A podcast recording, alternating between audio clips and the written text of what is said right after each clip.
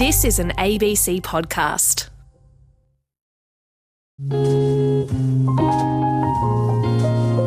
Good morning, everyone. My name is Eva Gouwens, and I am the CEO of Fairphone. I've heard in many different variations over and over what Fairphone is trying to do, that's impossible, that's too hard. It didn't have all the techno utopian razzmatazz that iPhone launches always have. It was far more laid back. But nevertheless, the Fairphone 4 is on the market. So, today is a big day for us, not only because we want to introduce you to our next step towards fairer electronics, but also because this is another chance for us to demonstrate that things can be different, that the system needs positive disruption. So Fairphone is a Dutch social enterprise company with a simple idea to provide a smartphone that ethically minded customers don't need to feel embarrassed about. One that can be repaired or updated rather than discarded when upgraded. And it's built from materials the company says have been ethically sourced. Ethics, avoiding unnecessary waste, and the concept of fair tech. That's the core of our program today. Hello, Antony Funnell here.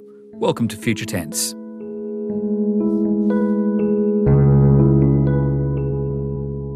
So I'm Jon Porter. I'm a news reporter at the Verge website. I think the Fairphone 4 is a really interesting device. From front to back, this thing is designed to be as, as sustainable and eco-friendly as possible. That kind of starts from the materials it's made out of. You know, there's fair trade gold, there's responsibly sourced tungsten, recycled tin, recycled plastics and then once you have the, the, phone in your hand you'll notice it, it kind of it doesn't look like a modern phone. It maybe looks a little bit less premium i would say but you turn it over you can take off the back without any screws that that just comes off just you kind of get a fingernail underneath the back of it and you can take it off. And then inside you'll just see normal phillips head screws holding this whole thing together. So the idea is that when things inevitably go wrong with this phone because things do break with phones it's comparatively incredibly easy just to take a, a, normal screwdriver and just replace these components yourself. And then Fairphone sells these, they used to kind of call them modules, now they kind of call them spare parts. And you could just buy them yourself from their website. And so basically, the hope is that most people will be able to keep a Fairphone 4 going for much longer than a comparative iPhone. And by some estimates, that's not much more than three or so years. Now, we covered the arrival of the Fairphone way back when the company first got started, and according to Jon Porter, its evolution has been considerable honestly, the Fairphone 4 is kind of unrecognizable compared to the Fairphone 3, which had these these really old-fashioned top and bottom bezels. It kind of it, it, felt like a device from maybe half a decade ago. The Fairphone 4 feels a lot more modern. Just looks like another phone, and I, I think that's a huge win for Fairphone, really. And what about its performance? It's tricky. I think for the price you're paying, it doesn't compete incredibly well with a phone of exactly the same price point. I would estimate you're paying around a 200 euro premium over another similar phone for those sustainability credentials, which is a shame. You know, when you look at other products that are trying to be more sustainable, whether that's something like free range meat or sustainably produced clothing, those products are more expensive, but they have the advantage of also being better in a lot of ways than an equivalent product that's not been sustainably produced. I think a lot of people would argue that free range meat, for example, just tastes better than non free range meat. And so, as well as being more ethical, it's also just a better product. And I think the problem that Fairphone has is that the phone inevitably is more expensive because they're paying a better price to factory workers, for example, to produce this thing. But rather than making it a better device, it kind of pushes it into a, a higher price bracket where there are just more premium phones that it then has to compete against, which unfortunately does feel like a very unfair situation for Fairphone to, to be in. But yes, that does kind of inevitably mean that you're paying the same price for kind of a lower spec device, I think. So if you're the kind of person that really wants to get every last bit of use out of a device and the idea of, of upgrading just for the sake of it doesn't appeal to you, I think that's the kind of person that Fairphone is targeting. Many people, though, do like to upgrade, don't they? Is that something they, they really are always going to fight against? it is definitely a problem. Oh, it, it, it's tricky from my perspective because obviously I'm in this industry. You know, I'm surrounded by colleagues every single day that are incredibly excited um, by the latest and greatest technology, and I think there will always be that customer out there that is just interested in technology. And, and I, I don't think that's a, that's a bad thing in the slightest. But I think there is, you know, a sizable, probably a majority of people out there at this point that kind of recognize that your average smartphone release today is only incrementally better than the average smartphone released a couple of years ago. And I think if current trends continue, that, that there is going to be this leveling out and you know the improvements year on year will get more and more incremental. They've decided not to launch the Fairphone 4 in the United States, only in Europe. Is that significant? Globally, I think it's very significant. The United States is a very tricky market for selling phones and It's it's been remarked a lot of times that it's effectively a duopoly between Apple and Samsung. And to be honest, even Samsung, you, you look at the, the list of the top selling phones in the US every year, and it's, it's really it's really really dominated by Apple. There are a lot of reasons for that. I think one of them is the US carriers are really outsized influence, and so the idea of selling a phone in the US is as much about having a good business relationship with the carriers as it is with just just being able to produce a phone that the people want. It's a big issue globally if, if Fairphone can't sell there. But equally, I, I think they've picked their battles. They're a, a, company based in the Netherlands that they're focusing on the European market, which arguably is a market they understand a lot better. And so I think for them, if they can get Europe right, that's probably a more achievable goal in the short term. Jon Porter from The Verge. The tussle that many people face between simply upgrading to a new device or trying to repair the one they already have is complicated, frustrated by the marketing and manufacturing process called planned obsolescence. It's a business strategy that favours disposability in order to maximise the potential for future sales. Kyle Wiens, CEO of the activist website iFixit if you sell me a thing, I should be able to do what I want with the thing. You sold it to me. Uh, and oftentimes it feels like manufacturers want to dictate what we can do with the things that we've bought. If they wanted to limit what we could do with our things, they shouldn't have sold it to us in the first place. So absolutely, this is a, a matter of equity. I, it's I bought it, it's mine. Let me do what I want with it. When did things start to become difficult in terms of being able to fix the products that you buy? This has been getting incrementally worse. This is kind of like the frog boiling in the pot of water. It's just like the temperature has continued to get hotter slowly over time. Go back 40 years ago, and we had TV repair shops in every neighborhood. Those repair shops disappeared in the 90s, but then there were camera repair shops. And you could go locally and you could get a camera fixed. Those repair shops all disappeared about 10 years ago. Now we have cell phone repair shops, but we're seeing manufacturers like Apple starting to encroach and take measures to eliminate that competition as well. And at the core of this is that idea of product obsolescence, isn't it? Uh, absolutely. They have us on the treadmill of buying new things from them over and over and over again. And just like you've seen planned obsolescence where the light bulb cartels are figuring out how to make light bulbs wear out faster, we see this with other products. I think the biggest example that you see of this kind of treadmill effect is with the batteries in our smartphones. The battery in your phone is designed to last 500 uses and then wear out. And the manufacturers, these major cell phone manufacturers, are not selling batteries. So this is the equivalent of selling a car with tires that you can't replace. We would never put up with that with a car, but somehow we do with our smartphones. There's a cost to customers, to consumers from this, but there's also a very significant cost to the environment, isn't there? Oh, it, it's huge. It takes over 500 pounds of raw material dug out of the earth to make a smartphone. Uh, and so when you think about the, you know, three or four phones that you have sitting in your drawer, if you think about that instead, there's 500 pounds of material each, and there's a huge amount of energy expended, carbon emitted in the process of making these. Most of the the manufacturing of these products is in China, and the power that feeds those factories is coal fired power. And so, yeah, there's a significant climate and environmental cost to manufacturing these products. The solution is simple, though. It's just like, let's just make less. Let's use the ones that we have longer. We have a, a, a fun stat. If every American were to hang on to their phone just a year longer, it would be the equivalent of taking 600,000 cars off the road. And while that's an unlikely scenario anytime soon, according to Kyle Wiens, community attitudes have started to shift. And that in turn is beginning to have some effect on corporations. So up until now, I'd say the companies have been a pretty conservative wall saying, no, we're making so much money on this, we're not going to change. But the pushback has gotten to the point where we are starting to see cracks in that wall. Just last week, Microsoft announced that they were going to revisit their strategy. They've had products with batteries glued in that weren't replaceable. And now Microsoft is saying that they're going to work on starting to make parts and tools available. That's the first big major manufacturer, and I'm, I'm optimistic that we're going to see more come on board. And what about legislation and regulation? There has been a groundswell of political movement on this. You've seen in the US, you have the Biden administration issued an executive order supporting right to repair. You have the Federal Trade Commission looking into this. 27 different US states introduced right to repair legislation this year. Legislation has been introduced in Canada. The European Commission has integrated right to repair into their circular economy strategy.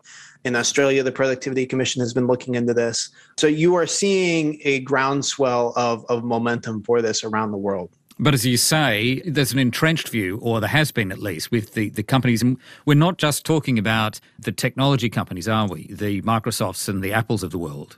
No, we see this across the board in many industries. There are healthcare equipment companies who are preventing hospitals from repairing their own equipment because they want to sign the hospitals up for expensive extended service contracts. John Deere has been increasingly limiting farmers from repairing the equipment that they own. And as they make the tractors more computerized, they call it precision agriculture. But precision agriculture and more computers is an excuse for John Deere to take freedom away from farmers and get them on a subscription model, whether they're sending their data to the cloud, and also kind of a subscription service model where only the John Deere technician can fix a tractor. Is there an issue here of de-skilling?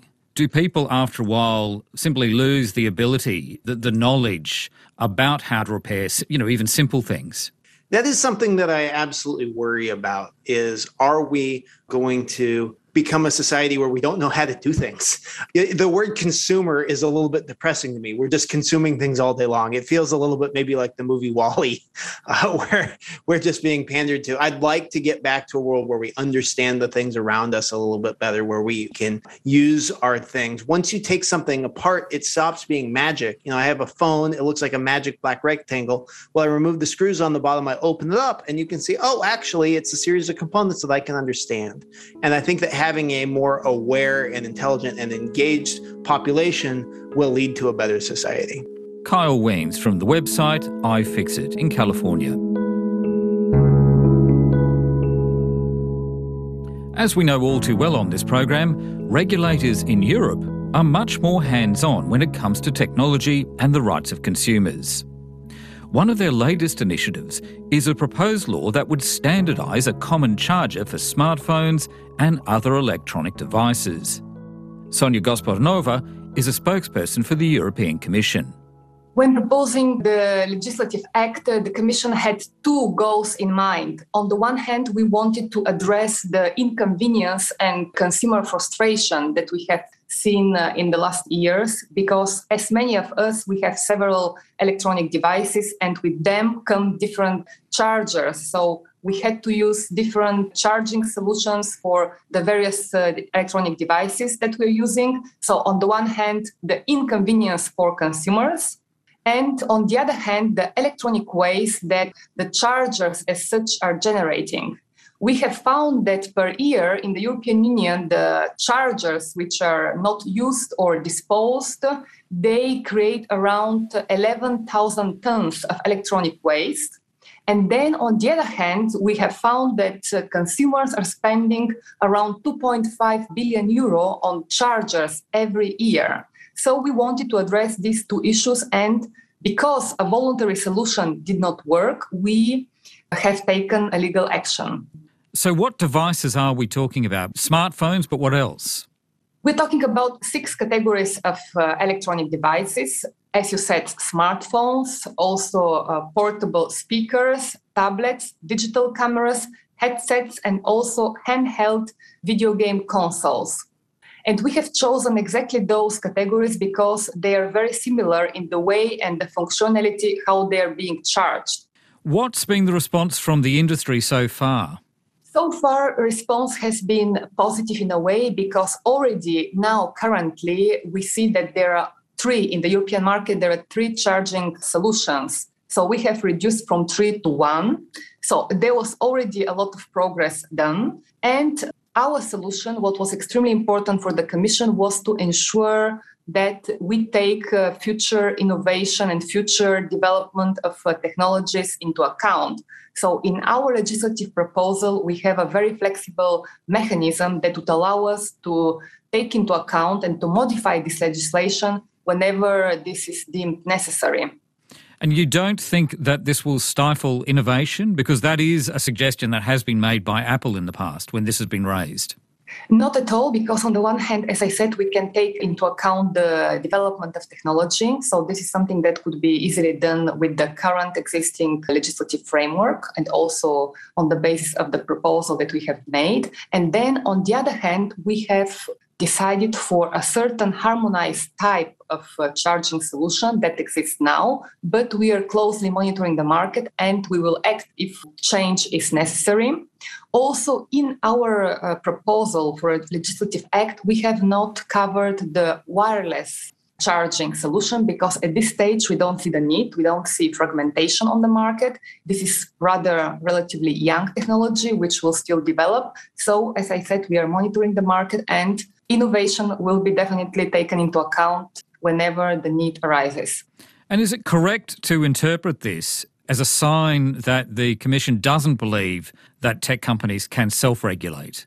In general, the approach or the belief of the European Commission is that the market, the manufacturers are the best place to find a solution that works and is convenient for the market. So, this is the baseline of our work in general because we are in constant dialogue with the industry. So, this is in general our approach. Industry is best place and knows best which are the most convenient solutions. But in cases where there are divergences, as in the case at hand, then we have the legislative means, we have tools uh, in our hands uh, where we can address a specific issue. And in this specific case, we thought it's uh, necessary because the voluntary approach that the Commission has uh, supported until now has not brought the desired solutions, and we have acted. But it's always case by case. Do you see interoperability as a bigger problem with the, the technology sector? I mean, is this really, I mean, we're talking about standardizing a phone charger, which to many people might seem like a, you know, a small thing, although as you pointed out, the cost in terms of e-waste can be quite significant. But is there a bigger issue that will need to be addressed around interoperability? Interoperability is very important because it ensures convenient solutions. It ensures easier solutions. So it's something which is a goal for the Commission, definitely. And interoperability, standardization, it's part of that. And it's also an important part of the Commission's work and within the European single market. This uh, interoperability is one of the aims of this proposal. And the benefits for customers, for people who use electronic devices, which is, is basically all of us these days? Indeed, absolutely. And that's why this proposal is so important. We believe that once the legislation is being applied, then consumers would be able to save around 250 million euro because of the single charger that they would need. They would not need to buy various chargers. And then, on the other hand, we believe that this could bring around uh, 1,000 tons of uh, reduction of electronic waste. Sonia Gospodinova from the European Commission. You're with Future Tense on RN, ABC Radio National, exploring the world around us, looking for the pathways ahead, and signposting the future.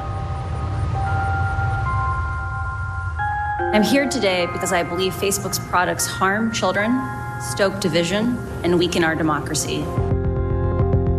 For almost two years, Facebook product manager Frances Haugen had an insider's view of the social media giant.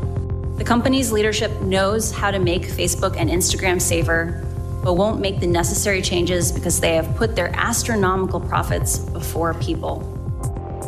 It may still be one of the world's biggest and most influential companies, but Facebook, it seems, can't take a trick.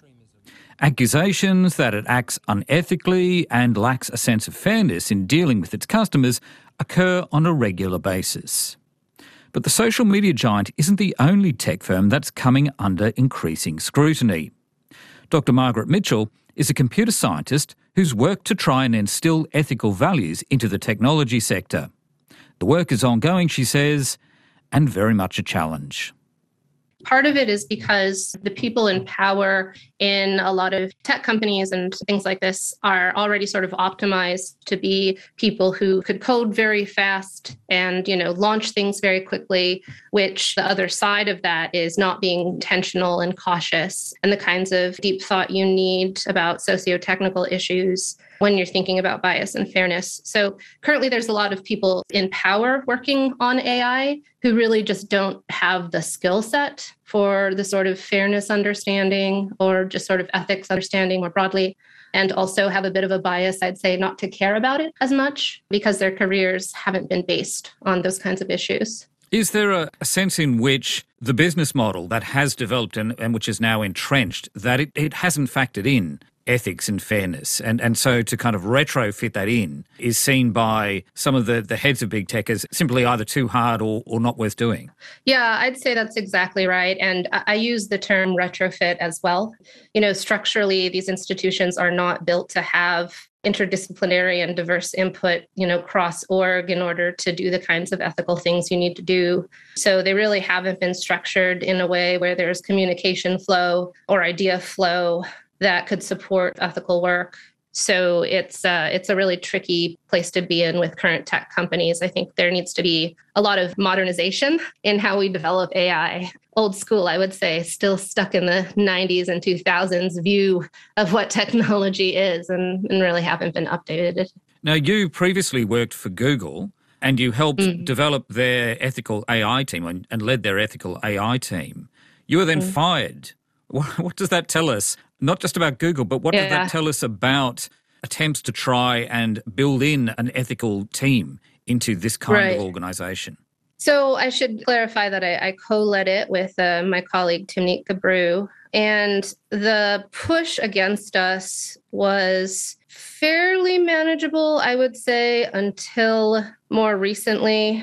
And really, it came down to who was listening to us. And so, as our work got higher and higher in the hierarchy, our work was starting to hit people whose whole careers had been built around not thinking about these things. And I think that brought with it more and more sort of territorialism and hostility and things like this. It's, it's sort of to this point about modernizing tech and modernizing tech companies. If a company is built with people in power just sort of not having the skill set at all to appreciate what this work is, then it's going to be a real challenge. You're going to want to have people at the very top. So the CEO having a deep and nuanced understanding of what this kind of work is and why it's important. And without that, it's going to be, you know, hostility and hostility until an, ex- an explosion in my case and, and Timnit's case, where we were just sort of exploded out of the company for some pretty basic ethical things. If you don't have that kind of leadership, is the, is the establishment of you know of an ethics team within an organisation, a tech organisation, is it really just window dressing?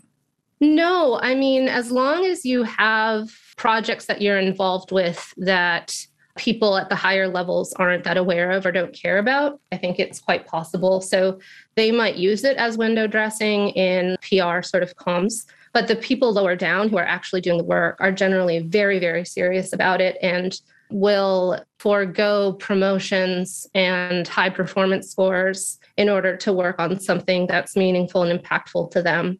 That was definitely the case at Google. We all, you know, had slower promotional velocity because this stuff wasn't incentivized, but it was important to us. So, yeah, it's it's not window dressing at all, but at a certain level, it becomes not understood in a way where it can be like window dressing.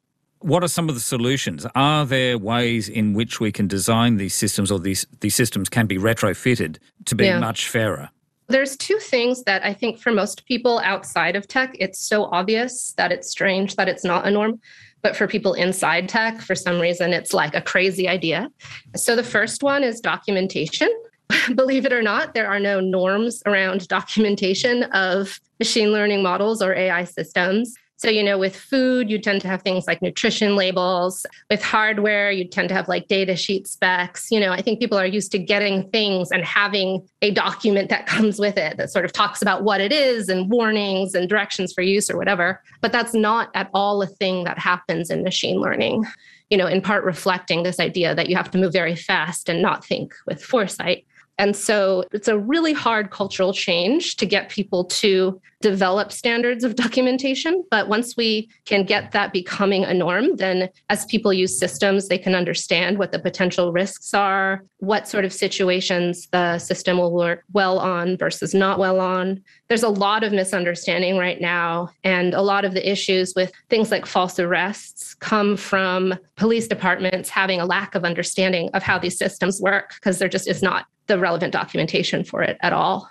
And the second one is around evaluation. So, the current norm to evaluate something is what I would call aggregate evaluation. You have a score like accuracy, which tells you how well the system does. But you can do something called disaggregated evaluation, which is breaking up your evaluation data set into different subgroups. So, like across different ethnicities or ages or school levels or whatever it is, and looking at the model performance across these different subgroups and ensuring that, you know, the target metrics are performing relatively equally across the different subgroups. And again, I think this is something that's like fairly obvious, like, you know, evaluate in a bunch of different contexts and make sure that it works well in all of them or you know with a bunch of different people and make sure it works well. But again it's just not a cultural norm. So this idea of disaggregated as opposed to aggregated evaluation is another kind of crazy idea that i think outside of ai people are sort of like why aren't you doing that again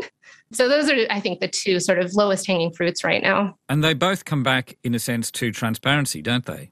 Yeah, that's absolutely right. I mean, transparency leads to accountability. So, you know, when you're providing information about a system, you, the person providing that information, or the organization providing that information, is now sort of making a contract with you, the user, about what can be expected from the system. So if something goes wrong, you sort of know where it comes from. You can hold the organization accountable to what it says transparently, essentially. You know, it also incentivizes good practices, right? Like you are much less likely to put out a system that performs horribly on black faces, but really well on white faces if you have to show the disaggregated results.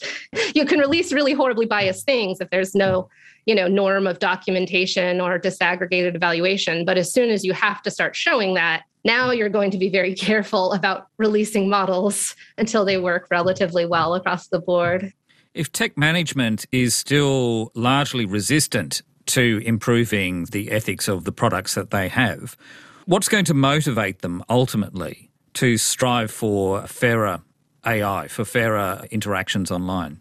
So, my view on this has changed a lot in the past few years. I would say two years ago, I was pretty optimistic that looking at the longer term would be itself the incentive. So society is changing and tech is evolving. And so, sort of looking at the long term human impact would be itself a way to incentivize appropriate modernization. I would say within the past year, I've become much more dark and pessimistic and I'm starting to side with a group of academics in the ethical space that sort of says the only way to really force change is via litigation. And now that I'm sort of seeing and understanding more about litigation with all these different companies and how much they are dealing with fighting against lawsuits and making really crazy claims, it becomes more and more clear to me that they're more interested in trying to hide liability than doing the right thing unless they're within a governing sort of situation, a, a law sort of situation. So cynically, I think it has to happen through litigation and, you know, governmental changes, regulations, and norms. Computer scientist Dr. Margaret Mitchell, who's now with the company Hugging Face. And that's Future Tense for another week. Thanks to my colleague and co-producer Karin Zsivanovits. I'm Antony Funnell. Until next time, cheers. You've been listening to an ABC podcast. Discover more great ABC podcasts, live radio, and exclusives on the ABC Listen app.